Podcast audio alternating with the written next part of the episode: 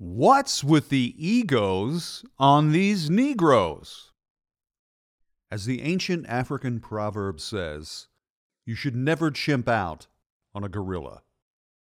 In Atlanta last Sunday, in yet another sad and tiresome case of the black community harming the black community, leading to the black pundits who represent the black community demanding that the black community be nicer to the black community, former superstar quarterback Cam Newton, a six foot five inch dreadlocked Sasquatch, described as arguably the most physically imposing quarterback the NFL has ever seen, was attacked by a small throng of young amateur footballers whom he effortlessly tossed around like stuffed animals before security guards stepped in and de escalated the situation.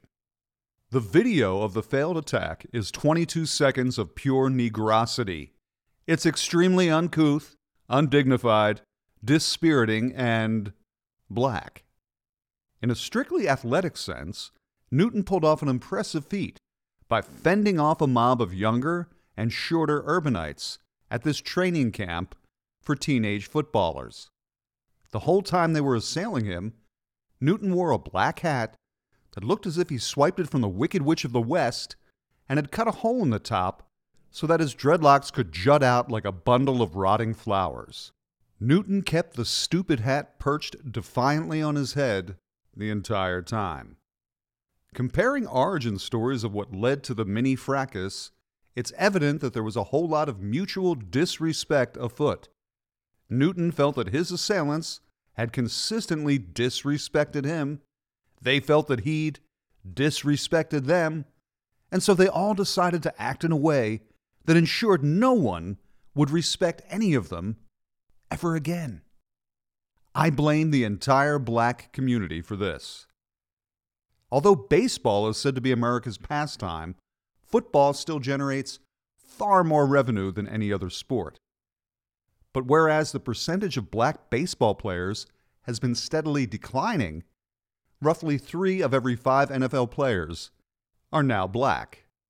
But despite the fact that NFL defenses have been overwhelmingly black, and setting aside the fact that offensive positions such as running back and wide receiver have been dominated by blacks for decades, the most stubbornly white position, if you don't count kickers and punters, has been quarterback. A team's fortunes rise and fall on this highly cerebral position, and to date, only two of the 58 Super Bowls have been won by quarterbacks dark enough to pass the paper bag test. The coal black Doug Williams took the Washington Redskins to a Super Bowl victory in 1988, back before reigning pieties forced Washington to abandon their allegedly Indian phobic name in favor of the bland and soulless Commanders. In 2014, Russell Wilson led the Seattle Seahawks to a Super Bowl victory. But although both his parents appear to be certifiably black, the boy clearly has some cream in his coffee, so I will persist in insisting that the only true blackety black quarterback ever to win a Super Bowl was Doug Williams back in 1988. The current trophy holder for the most dominant ghetto black quarterback is the innately thuggish Lamar Jackson of the Baltimore Ravens, who represent one of America's most innately thuggish cities.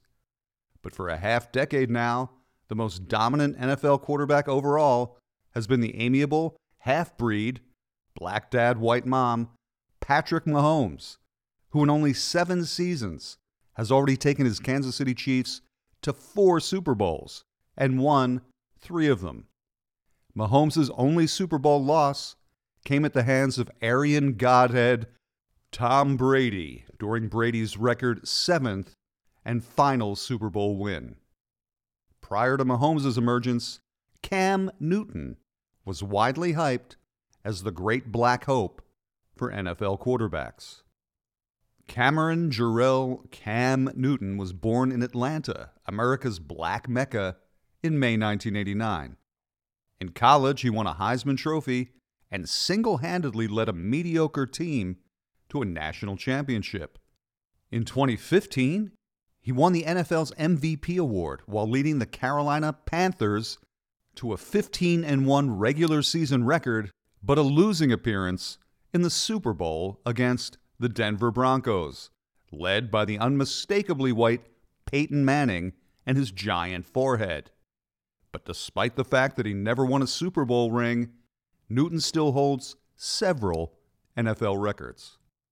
The consensus is that although Newton was an immensely gifted athlete, he simply didn't have the leadership skills and mental clarity required to be a consistent champion as a pro quarterback. After 11 seasons in the NFL, he retired in August 2021 at the age of 32, taking his net worth of $100 million and a legacy of unfulfilled promise with him. For the past couple years, Newton has been puttering around wearing silly hats and acting as the owner and organizer of some sort of youth football training league in Atlanta, where he can posture as a dutifully ethnocentric philanthropist who is actively giving back to the black community by graciously allowing wayward young members of the black community to rub elbows with him. But behind the feel good story of black cooperation and urban redemption lurks the typical tale of short tempered, childish, urbanite vanity where all of the blacks involved, no matter their relative social status, still act like schoolyard punks. In the wake of last Sunday's fracas at football camp, ample footage emerged of Cam Newton getting disrespected by kids who taunt him about losing the Super Bowl and being retired so young, while Newton stoops to parry by bragging that he's rich and asking the kids, Where's your dad? The Brown brothers, TJ and Steph, are two coaches in this mini junior football league who allegedly attacked Cam Newton on Sunday. When a radio host asked them how the fight started, TJ Brown said that Cam had been talking trash to them after their team beat his on Saturday. Brown added that on Sunday, Newton approached him in a parking lot boasting of his riches. He also says that Newton grabbed his brother Steph by the jacket, trying to choke him, which led to TJ punching Newton, and the situation as a whole escalated. Yet, despite the allegation of Newton's shit talking at some point prior to the ill fated scuffle, TJ Brown is on camera boasting about how his team of Junior League Negroes beat Newton's team of Junior League Negroes, and that Newton, despite all the money he never stops taunting his inferiors about, is a non throwing ass Atlanta hero quarterback who cannot beat me. In short, from what I'm able to piece together, this entire so called football camp consisted of nothing more than urban primates acting like urban primates, and insulting one another in escalating wars of brutish urban primate ego that led to the inevitably volcanic eruption of urban primate violence. Newton proved unable to bear the constant taunting from the kids about his faded glory. And no one at the camp who was less rich or famous than Newton, basically everyone at the camp besides Newton, could handle him constantly reminding them about their ignoble status compared to him on the Afro totem pole. It was all about pride, an exceptionally low and dumb sort of pride. The black community suffers from no shortage of pride, but rather from far too much self esteem. It is hobbled and crippled by its overwrought and unwarranted sense of personal and communal dignity. What's with the egos on these Negroes? I've noticed over the years that members of the black community seem to dole out their respect to other members of the black community very sparingly.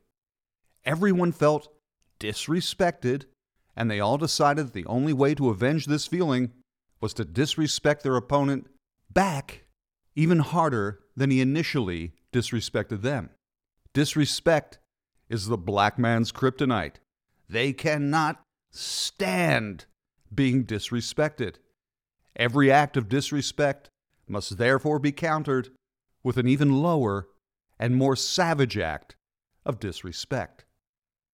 And despite the poisonous climate of disrespectful one upmanship, they never shut the fuck up about the black community.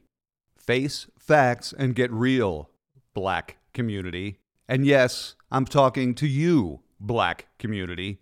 No one hurts the black community more than the black community does. The biggest thing holding the black community back is the black community. So basically, everybody in the community was constantly talking shit to everyone else in the community. That's not how a community is supposed to behave, fellas. While we're on the subject, how many members of the black community can pronounce the word community without struggling? I think there are zero innocent parties here. This includes Newton, who should be above such shenanigans. It also includes all the poor fatherless kids and player hating adult hangers on who are heckling Newton. They should all be grateful for the opportunity to hone their football skills in an environment where, at least so far, no one has attempted to shoot them. Ever get the feeling that black people would live in a state of constant embarrassment if they'd only been born with the capacity to feel shame? Lo, they are but a simple people who suffer from a simple problem. Far too much pride and not nearly enough shame.